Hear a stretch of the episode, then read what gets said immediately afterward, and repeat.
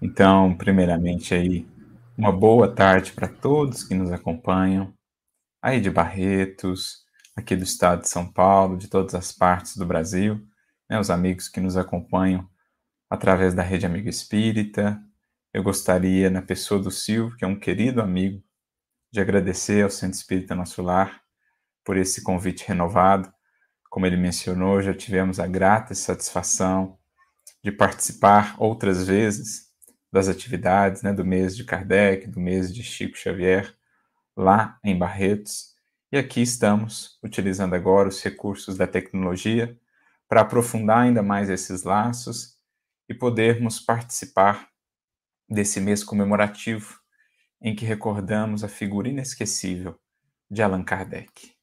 Aonde quer que ele esteja agora, que receba a nossa mais profunda gratidão pelo legado de luz que ele nos deixou, trazendo-nos de volta Jesus, o Evangelho, em toda a sua grandeza, em toda a sua pujança de vida abundante que nos cabe incorporar em nossa própria vida.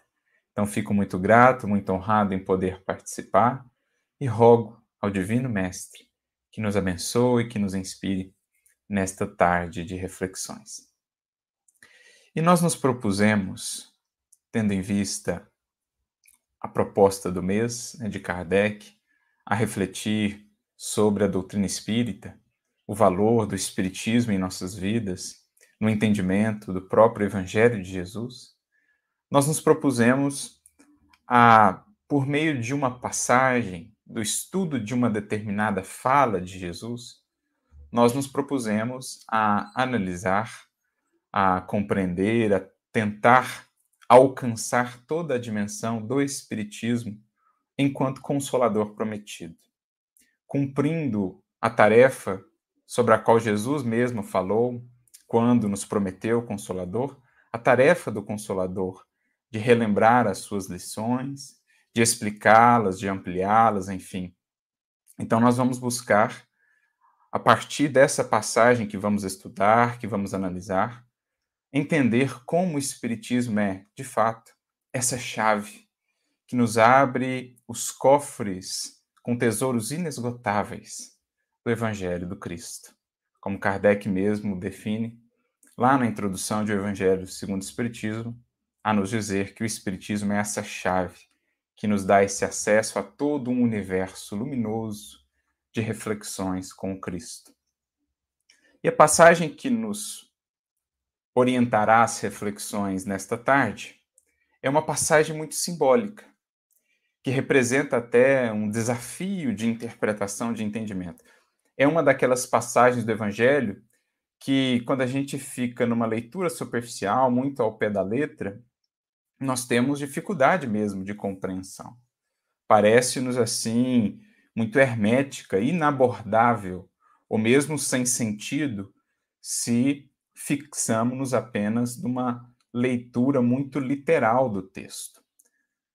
E aí é que a gente vê o papel da doutrina espírita em nos auxiliando, em nos trazendo recursos para que a gente consiga ir interpretando o aspecto simbólico, extraindo o espírito da letra, como dizia o apóstolo Paulo, porque é isso que de fato nos interessa, né? A letra mata, mas o espírito vivifica, diz Paulo. Isto é, se nos prendemos na letra, ficamos estagnados. Não há ganho de vida espiritual, de entendimento, de compreensão, de luz. Mas se conseguimos acessar o espírito, então ele vivifica o nosso ser, traz-nos novos horizontes, mais luz para o caminho, mais sensibilidade para o coração. É isso que nós buscamos essencialmente no estudo do Evangelho.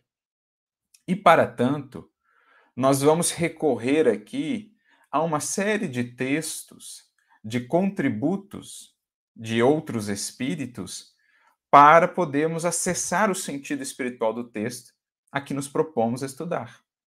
A gente vai recorrer a Emmanuel, a Irmão X, a uma mensagem de um espírito que se encontra na revista espírita. Vamos juntando essas várias pérolas que vamos então compor, vamos reunir num colar de pérolas. adotando aqui um método de estudo, de interpretação das Escrituras, do Evangelho, método que era muito comum na tradição judaica, utilizado pelos sábios do judaísmo, chamado de harizá, que tinha justamente esse significado, um colar de pérolas, quando, para entender determinado texto, por exemplo, das Escrituras, eles iam colhendo essas pérolas em outros livros das Escrituras, dentro do que nós chamamos né, ali do Antigo Testamento, eles iam colhendo várias e várias pérolas, iam compondo um colar de pérolas que explicava, que auxiliava na compreensão do texto em análise. E é isso, de certo modo, que nós vamos fazer aqui, recorrendo à vasta e à riquíssima literatura espírita para podermos penetrar nesse sentido de uma passagem aparentemente muito difícil de compreender. E qual é essa passagem, portanto, que nos inspira, que nos motiva a reflexão nessa tarde? Ela encontra-se num conhecido sermão de Jesus.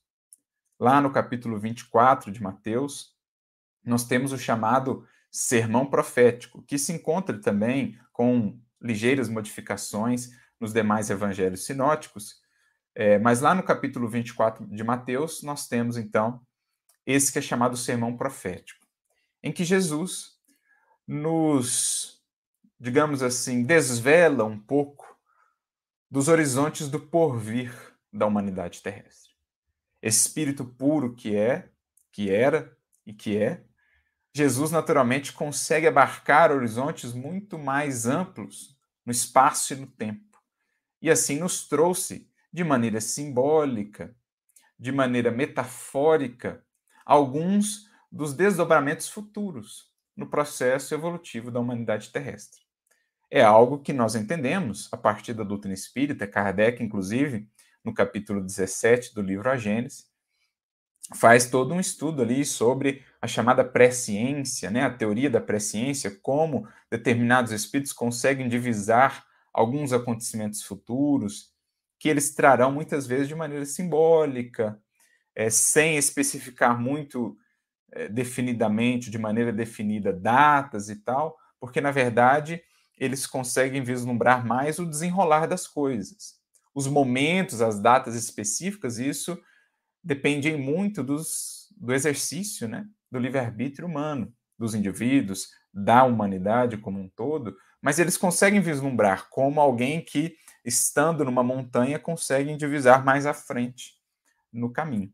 Assim, esses espíritos, quanto mais depurado, quanto mais elevado o espírito, mais ele consegue penetrar né, nesses horizontes aí do porvir.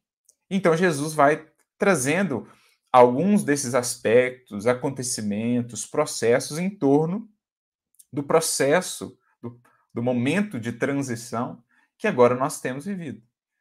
São esses os tempos que Jesus vai descrever. Por isso a gente vê em várias mensagens dos Espíritos: são chegados os tempos, os tempos são chegados, porque aqueles tempos previstos, é, tratados por Jesus, a gente agora os está vivendo. Né? É claro, é um período de transição, um período de mudanças significativas para a humanidade terrestre. Então, por isso que ele se chama sermão profético. E é muito interessante o texto, né, quase que o capítulo inteiro ali, e Jesus traz, como já mencionei, falas de um teor mais simbólico, mas com as chaves espíritas a gente vai buscando penetrar nelas, e hoje nós vamos nos deter mais especificamente num trechinho desse sermão profético. Trechinho que se encontra dos versículos 29 a 31. Então, mais uma vez, Mateus capítulo 24, versículos 29 a 31. Vou lê-los aqui, só para que a gente possa entender do que estamos tratando e o desafio aí de compreensão do texto. Aqui leio a tradução de João Ferreira de Almeida, né, revista e atualizada, em que ele diz: E logo depois da aflição daqueles dias, o sol escurecerá, e a lua não dará sua luz, e as estrelas cairão do céu, e as potências dos céus serão abaladas. A gente já fica assim, mas como assim? O sol escurecerá, a lua vai se apagar, e as estrelas vão cair do céu, serão cometas aí, como é que é isso, né? É um cataclisma. As potências dos céus serão abaladas.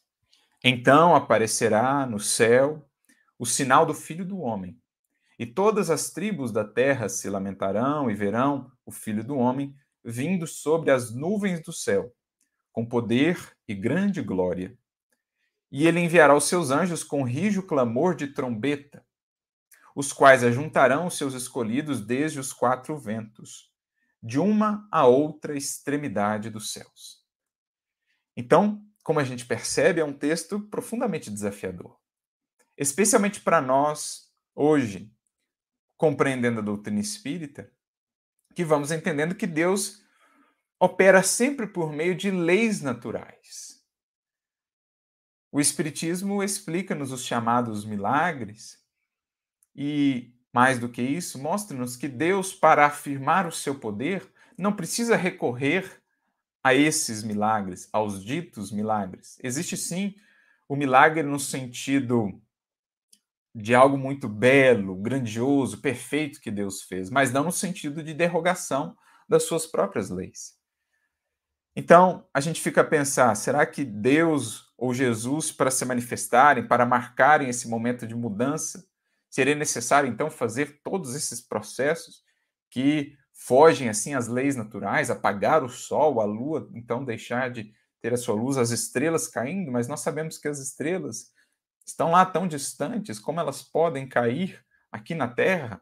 Talvez seriam cometas, mas então seria a destruição da Terra. A gente vai se vai se perdendo aí num labirinto de reflexões se fixamos num sentido muito literalista do texto. E o que é esse sinal do Filho do Homem no céu? Então Jesus vai aparecer lá em meio às nuvens e vai anunciar que, enfim, chegou a terra generada, faz muito sentido quando, quando ele mesmo esteve entre nós e lhes pedi, lhe pediam tantos sinais, né, os saduceus, os fariseus, e ele, olha, nenhum sinal se lhes dará senão o sinal de Jonas, né, que era o símbolo ali da, da cruz, da ressurreição de Jesus, da vida que segue triunfante em espírito para além do túmulo.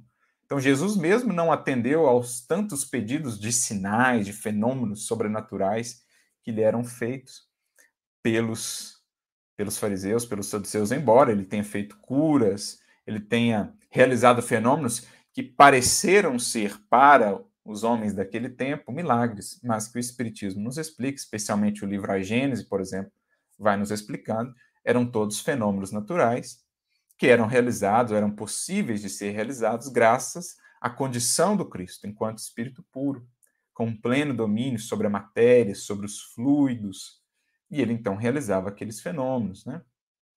Do caminhar sobre as águas, as curas que ele operava, o, os seus diálogos ali com os chamados demônios, os endaimoniados, que nada mais eram do que espíritos, como todos nós, mas em condição ainda de sombras, de perturbação. Tudo isso o Espiritismo vai nos explicando. Então, como entender um texto desse? Por onde começar? E é aqui que a gente vai vendo a riqueza da doutrina espírita trazendo-nos essas chaves de entendimento. As pérolas, as várias pérolas que nós vamos aqui reunir para compor esse colar de pérolas explicativo, elucidativo para nós. Mas vale antes destacar mais um outro versículozinho que está também nesse sermão profético, agora no versículo 15, porque Jesus nos dá mais uma outra pista que vai ser importante aqui para o nosso estudo, sobre quando se daria essas coisas. Então, em todos os momentos nesse sermão, ele vai falando desses períodos, desse período mais especificamente, de lutas, de desafios, de transição, de dificuldades, de aflições, como ele disse, né? Lá no início do versículo 29. E aí no versículo 15, ele diz assim: Quando, pois, virdes que a abominação da desolação de que falou o profeta Daniel está no lugar santo, quem lê, entenda.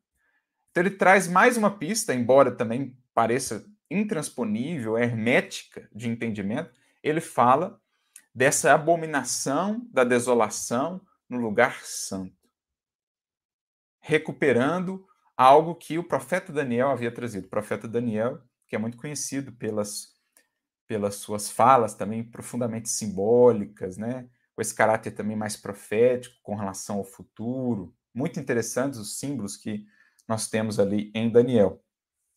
E só para a gente fazer já uma amarração, o que, que é essa abominação da desolação que ele menciona acerca de Daniel? Alguns dos versículos em que Daniel traz isso. Por exemplo, Daniel 11, 31.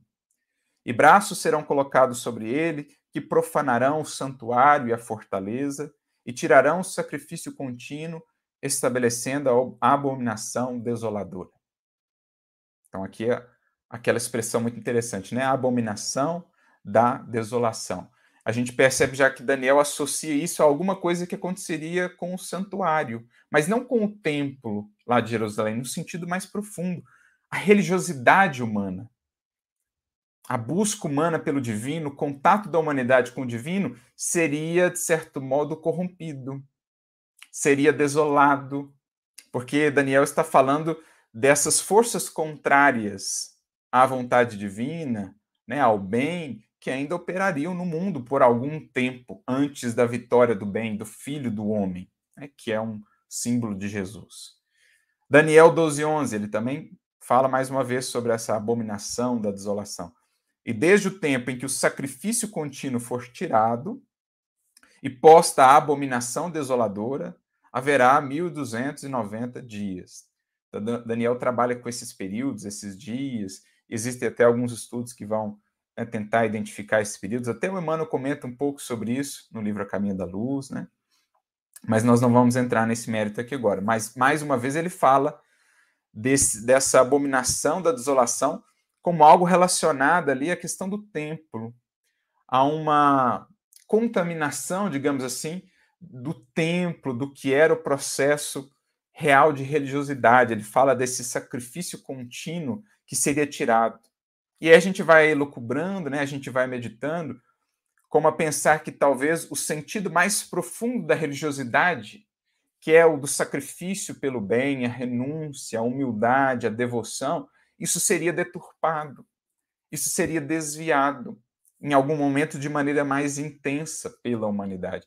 Talvez seja a isso que Daniel faça referência e também Jesus. Então, só para a gente entender o que, que é essa abominação da desolação que ocuparia o lugar santo, como diz Jesus, ou seja, onde a humanidade deveria mais aprofundar essa relação de comunhão com o que é sagrado, com o que é divino, até ali nós, digamos, imiscuiríamos, inseriríamos ali os aspectos do nosso egoísmo, do nosso orgulho, contaminando, corrompendo mesmo essas expressões mais sagradas da humanidade.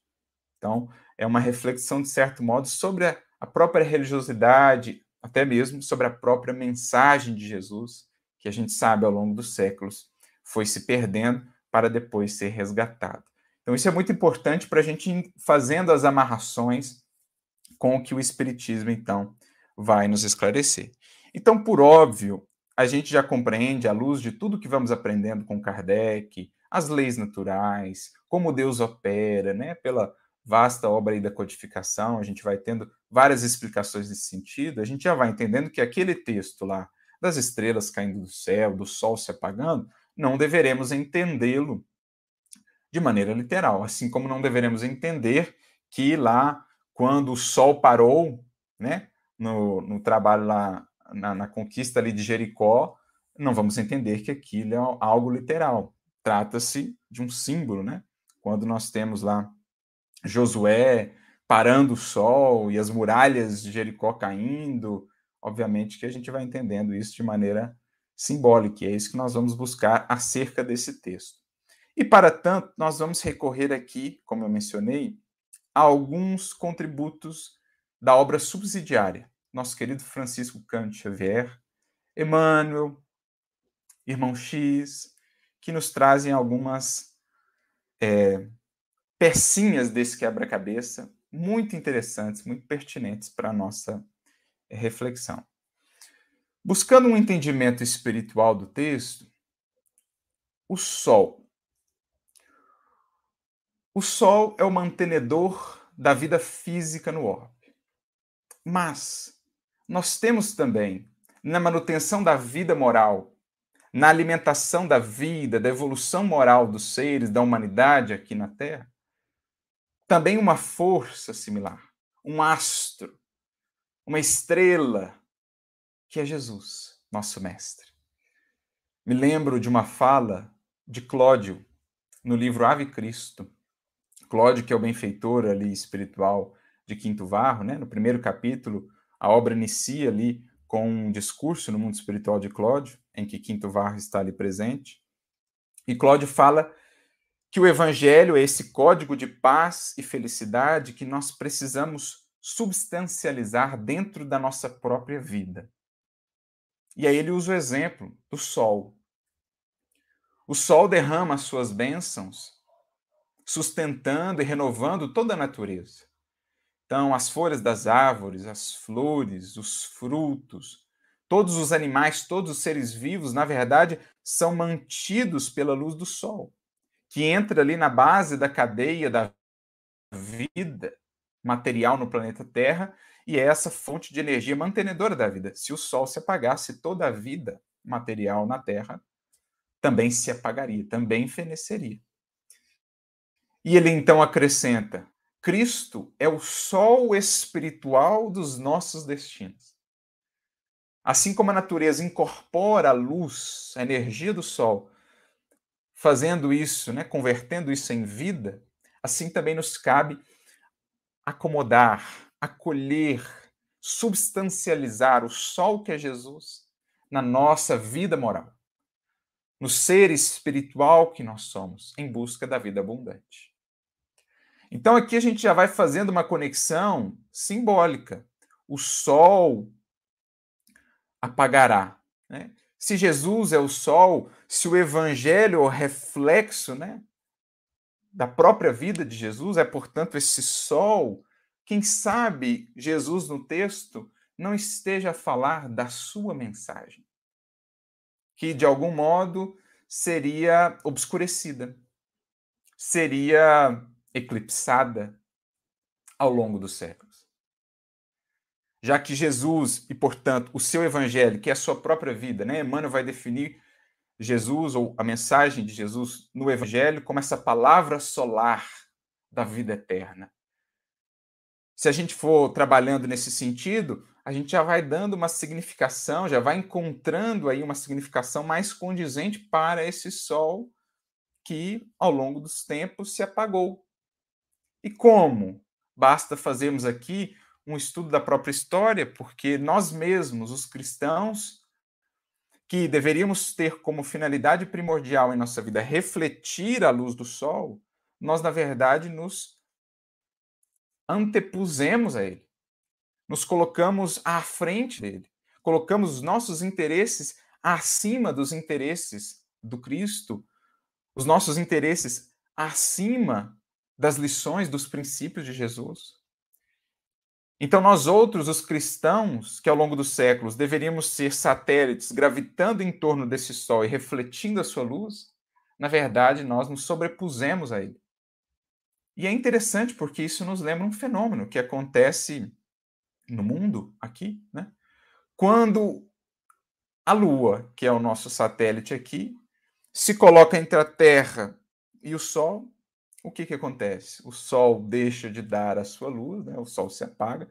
A Lua também, porque na verdade a luz da Lua é reflexa do Sol, é luz refletida. Quando ela se antepõe ao Sol, coloca-se entre o Sol e a Terra, tanto o Sol deixa de a luz do Sol, né, se apaga, como a Lua deixa de dar a sua luz, né, perde também o seu brilho. Isso não nos faz na verdade, é entender o próprio processo que foi acontecendo com a humanidade. Nós, os cristãos, a representarmos aí essa lua, esse satélite que deveria gravitar em torno da luz solar e refleti-la para a Terra, para o mundo, na verdade, nos colocamos à frente dele, bloqueando a luz de Jesus, que foi soterrada com os nossos equívocos, os nossos interesses, as nossas disputas políticas, monetárias, belicosas do mundo, muitas vezes em nome do evangelho, nós nos colocamos à frente disso, bloqueamos a luz do sol, porque até mesmo a mensagem de Jesus ficou por muitos séculos inacessível ao vulgo, à multidão, só alguns poucos tinham acesso a ela. Até não muito tempo atrás, Eurípides mesmo, só veio a ter acesso ao evangelho porque era muito amigo do padre lá de Sacramento, porque demonstrava um tremendo interesse no estudo, mas isso não era de acesso às multidões. Começa-se a mudar isso com o esforço ali de Lutero, popularizando né, a mensagem do evangelho, da Bíblia, em uma linguagem mais popular, com as traduções que ele fez, com o esforço da reforma, de abrir novos horizontes, preparando mais tarde o trabalho de Allan Kardec, o trabalho da doutrina espírita.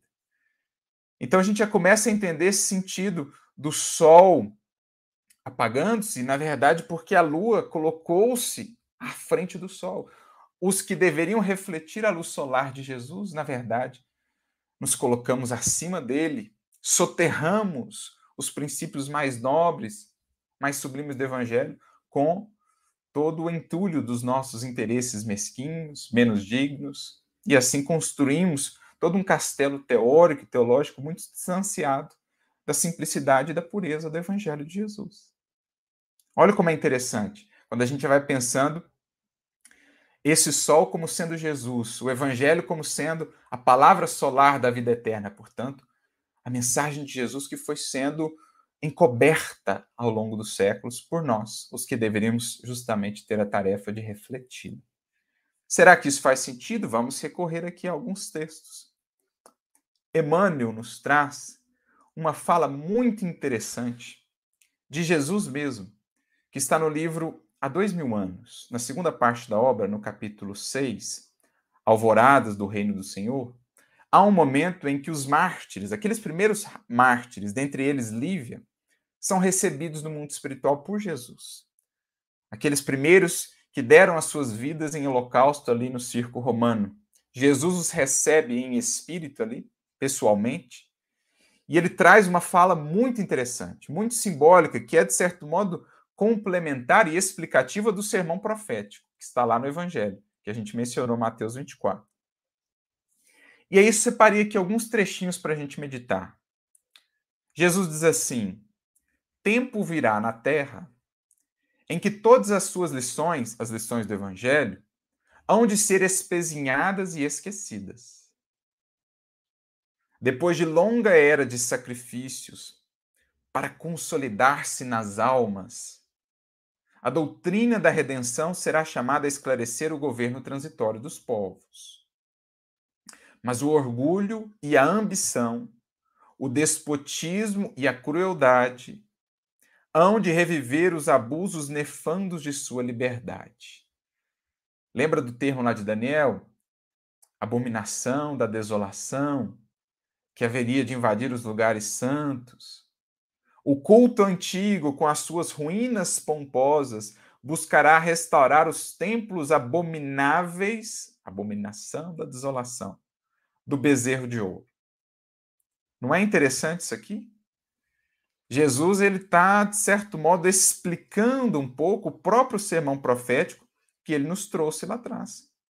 Falando ou explicando né, aqueles termos de Daniel e falando: olha, isso na verdade vai representar os equívocos religiosos, principalmente em torno do próprio evangelho que a gente foi construindo, deturpando a mensagem do Cristo, distanciando-a tão significativamente da sua simplicidade, da sua pureza em nome dela, muitas vezes, alimentando o egoísmo, os nossos interesses, as sombras, a perseguição, mesmo a morte. Em nome do Evangelho, em nome de Jesus. Não é a abominação da desolação invadindo o lugar santo, revivendo aí o culto abominável dos nossos bezerros de ouro, que a gente ainda muitas vezes cultua enquanto humanidade, em detrimento do Criador, do Senhor por excelência das suas leis divinas? E prossegue Jesus, olha só, pouco mais adiante nesse mesmo discurso, soterrando o evangelho na abominação dos lugares santos. Será que isso aqui é por acaso? O Jesus está exatamente resgatando lá Daniel e a sua própria fala. Como a dizer, olha, aqui a gente está explicando o sermão profético. O que, que vai acontecer nessa jornada da humanidade. Então, soterrando o evangelho na abominação dos lugares santos, os abusos religiosos não poderão, todavia, sepultar o clarão de minhas verdades, o sol, a palavra solar do Evangelho, roubando-as ao coração dos homens de boa vontade. Quando se verificar este eclipse da evolução dos meus ensinamentos, eclipse, olha a palavra que Jesus usa e que Emmanuel registra, eclipse.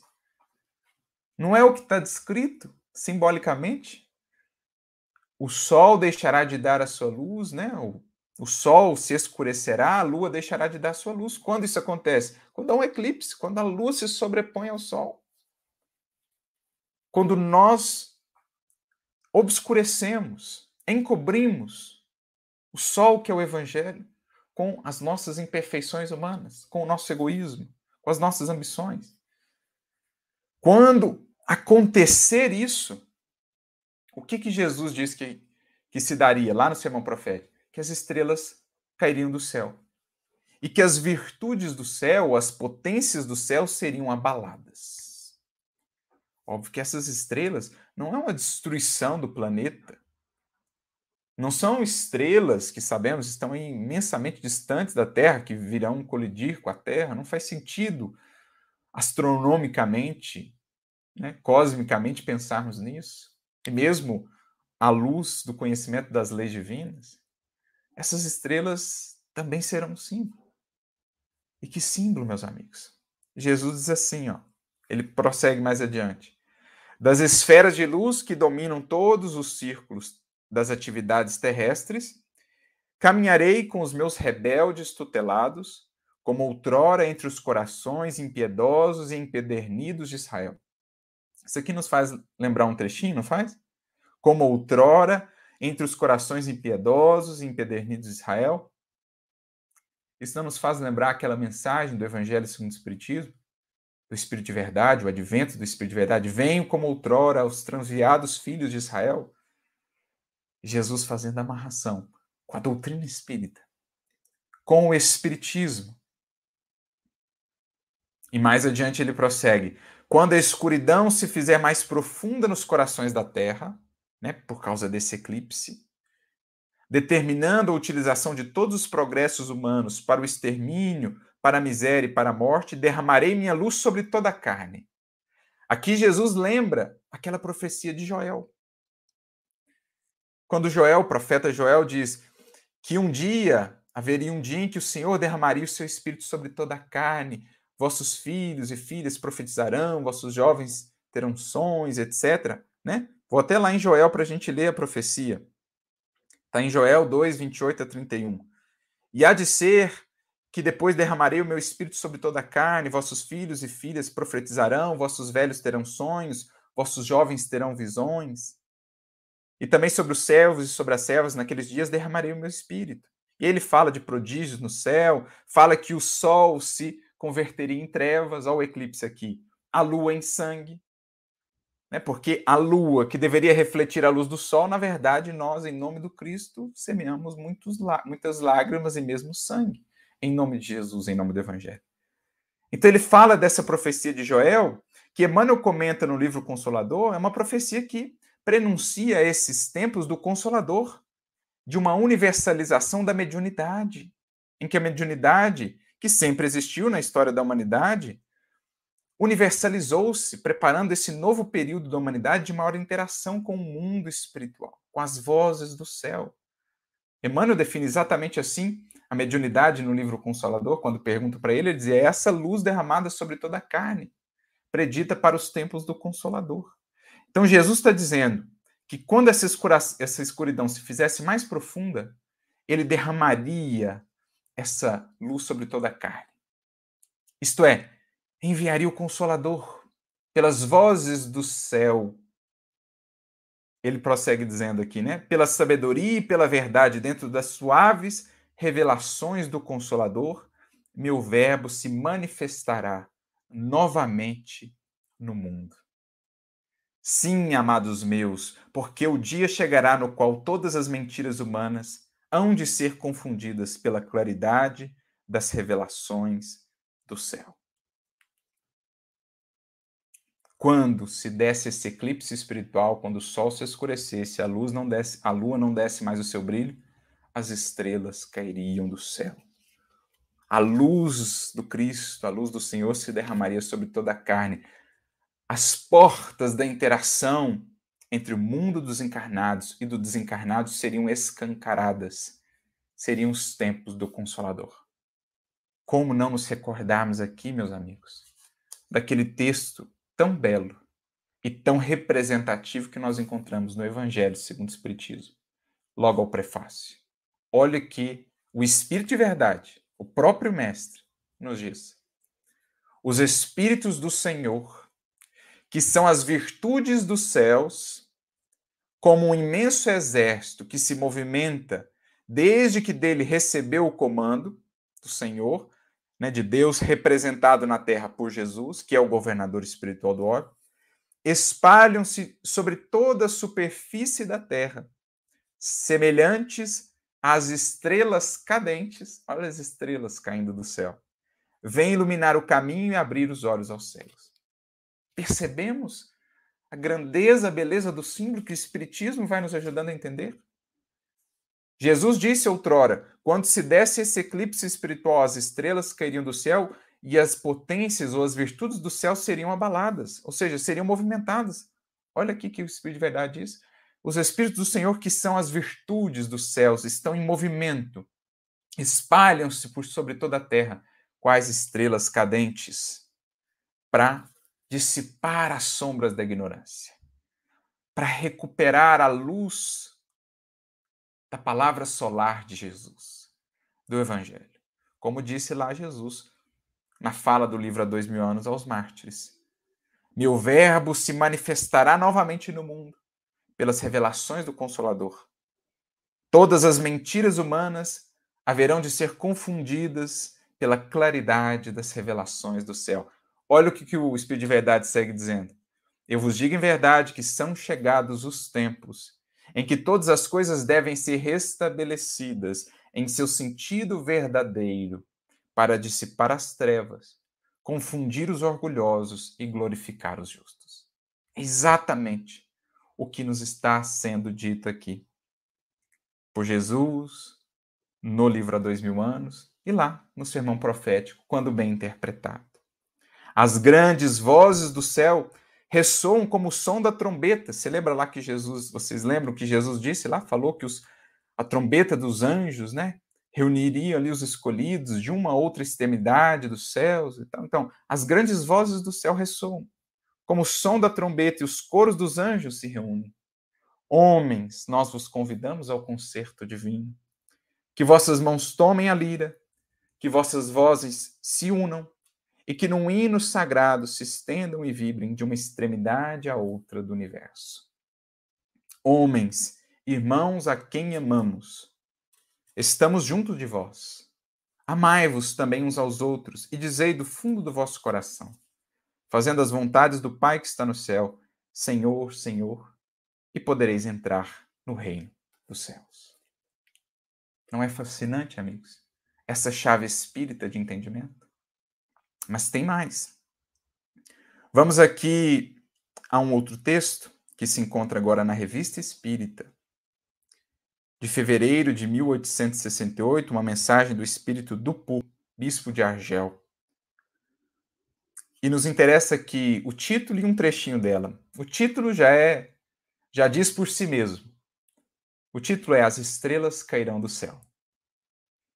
E aí há um parágrafo em que Dupur nos diz o seguinte: a aurora esplêndida de um novo dia, ou de um dia novo, o Espiritismo vem iluminar os homens, recuperar aquela luz do sol que havia sido perdida, que havia sido obscurecida. Os clarões mais fortes já aparecem no horizonte. Os espíritos das trevas, vendo que seu império vai desmoronar, são vítimas de raivas impotentes e já põe sua última energia em complôs infernais. Né? Todos os esforços ainda da sombra tentando resistir, mas a luz é inevitável, a aurora é invencível. O anjo radioso do progresso já estende suas brancas asas coloridas. E olha agora, as virtudes dos céus já se abalam, e as estrelas caem de sua abóboda. Como anuncia, perdão, as estrelas caem de sua abóboda, mas transformadas em puros espíritos, que vêm, como anuncia a Escritura em linguagem figurada, proclamar sobre as ruínas do velho mundo o advento do Filho do Homem. Então, quando fala do sinal do Filho do Homem, né, que viria lá sobre as nuvens, que, que viria no céu, na verdade, aquilo é uma expressão simbólica do resgate da mensagem de Jesus e do nosso próprio entendimento acerca de Jesus, da natureza do Cristo. Nós, ao longo dos séculos, o fomos entendendo como o próprio Deus, mas na verdade a doutrina espírita nos mostra ele como representante da divindade, o espírito mais puro. Mas, irmão nosso, espírito como nós, que percorreu a longa jornada da evolução e vem agora compartilhar sua experiência. Como diria Paulo, o primogênito de muitos irmãos que vem estender as mãos aos irmãos mais novos. Então, o filho do homem vindo lá no céu é uma representação desse resgate da mensagem, da figura do Cristo, que será então elemento norteador para a construção da nova humanidade sobre as ruínas do velho mundo, a construção do novo mundo, da nova humanidade ou da nova Jerusalém, como é o símbolo lá do livro de Apocalipse. O próprio Kardec, ao comentar essa passagem né, do sermão profético no livro A Gênesis, lá no capítulo 17, em que ele trata das predições, no item 56, ele comenta que por detrás de todos esses símbolos, né, do, do sol, das estrelas e tal, há uma mensagem profunda, que é Primeiro, as lutas do processo da transição, que a gente vê descritas por Jesus no sermão profético, essas dores do parto, as dificuldades, as aflições. Mas depois, o resgate do evangelho, da mensagem de Jesus em toda a sua pureza e a construção da nova humanidade nessas bases morais. É esse o entendimento que Kardec extrai e nos apresenta dessa fala de Jesus no sermão profético as lutas e dificuldades do processo, o resgate da mensagem e a construção da nova humanidade, sob a orientação de Jesus, nessas novas bases morais. A do Evangelho restaurado. O Evangelho redivivo, o cristianismo restaurado em suas bases mais fundamentais. O resgate desse sol. Por isso, no prefácio do livro Vinha de Luz, Emmanuel vai nos dizer que o evangelho é o sol da imortalidade que o espiritismo reflete com sabedoria para a atualidade do mundo. Um dos papéis fundamentais do consolador é trazer-nos de volta a luz desse sol que havia sido encoberta, convidando-nos a ser agora sim aqueles satélites que refletem a luz de Jesus e não mais aqueles que se sobrepõem entre Jesus e o mundo criando resistências, criando incompreensões com relação à mensagem de Jesus, porque foi o que muitos é, contribuímos para que se desse ao longo dos séculos, né?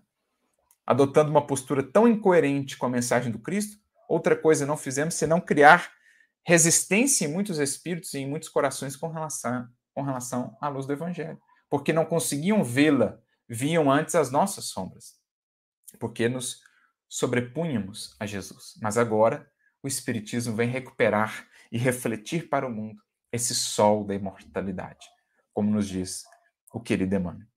Então é mesmo fascinante fazermos um estudo desse e vermos como cada texto vai se conectando um com o outro, formando um colar de pérolas.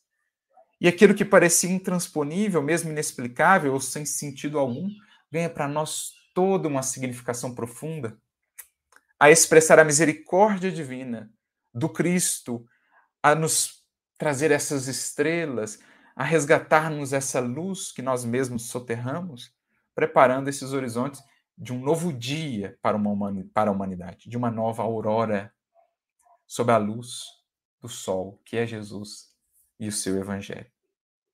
Mas tem mais. Existem ainda outros textos que vão na mesma linha, que vêm ao encontro desses que já destacamos aqui. Há um outro texto de Emmanuel, chamado O Evangelho, que está no livro Coletânea do Além, capítulo 52. Olha o que ele diz em determinado trecho. Os primeiros mártires da fé edificaram as bases da doutrina do crucificado sobre a face do mundo. Uma luz poderosa irradiava-se da cruz, iluminando as estradas da evolução em todo o planeta. Então, naquela cruz acendeu-se uma luz que iluminaria todos os séculos da humanidade, mas nós a encobrimos. A luz dos mártires, a luz do sacrifício supremo, do extremo, do incomensurável amor de Jesus, nós como que a velamos com os véus da nossa materialidade, das nossas paixões. Mas, prossegue em demanda nessa mensagem, né? A ambição de domínio sobrepõe-se ao, ao sacrifício e ao martírio. O imperialismo romano não, não tardou a se manifestar, travestido nas mitras episcopais, e a grande lição do Calvário foi esquecida no abismo das exterioridades religiosas. Abominação da desolação, como disse lá Daniel, Jesus, tomando lugar, tomando conta dos lugares santos, mesmo da mensagem de Jesus. A gente soterrou tudo isso, né, sob uh, esse abismo das exterioridades religiosas, dessa fé muito formal, apenas convencional, apenas ritualística. A má-fé e o embuste rodearam o evangelho, enegrecendo-lhe as páginas, e a figura luminosa do Cristo foi adaptada por todas as filosofias, por todas as escolas e interesses particulares. Então, a figura luminosa de Jesus que foi embaçada né, pela sombra humana. O evangelho serviu de instrumento para lutas e morticídios. Lembra lá a fala de Joel?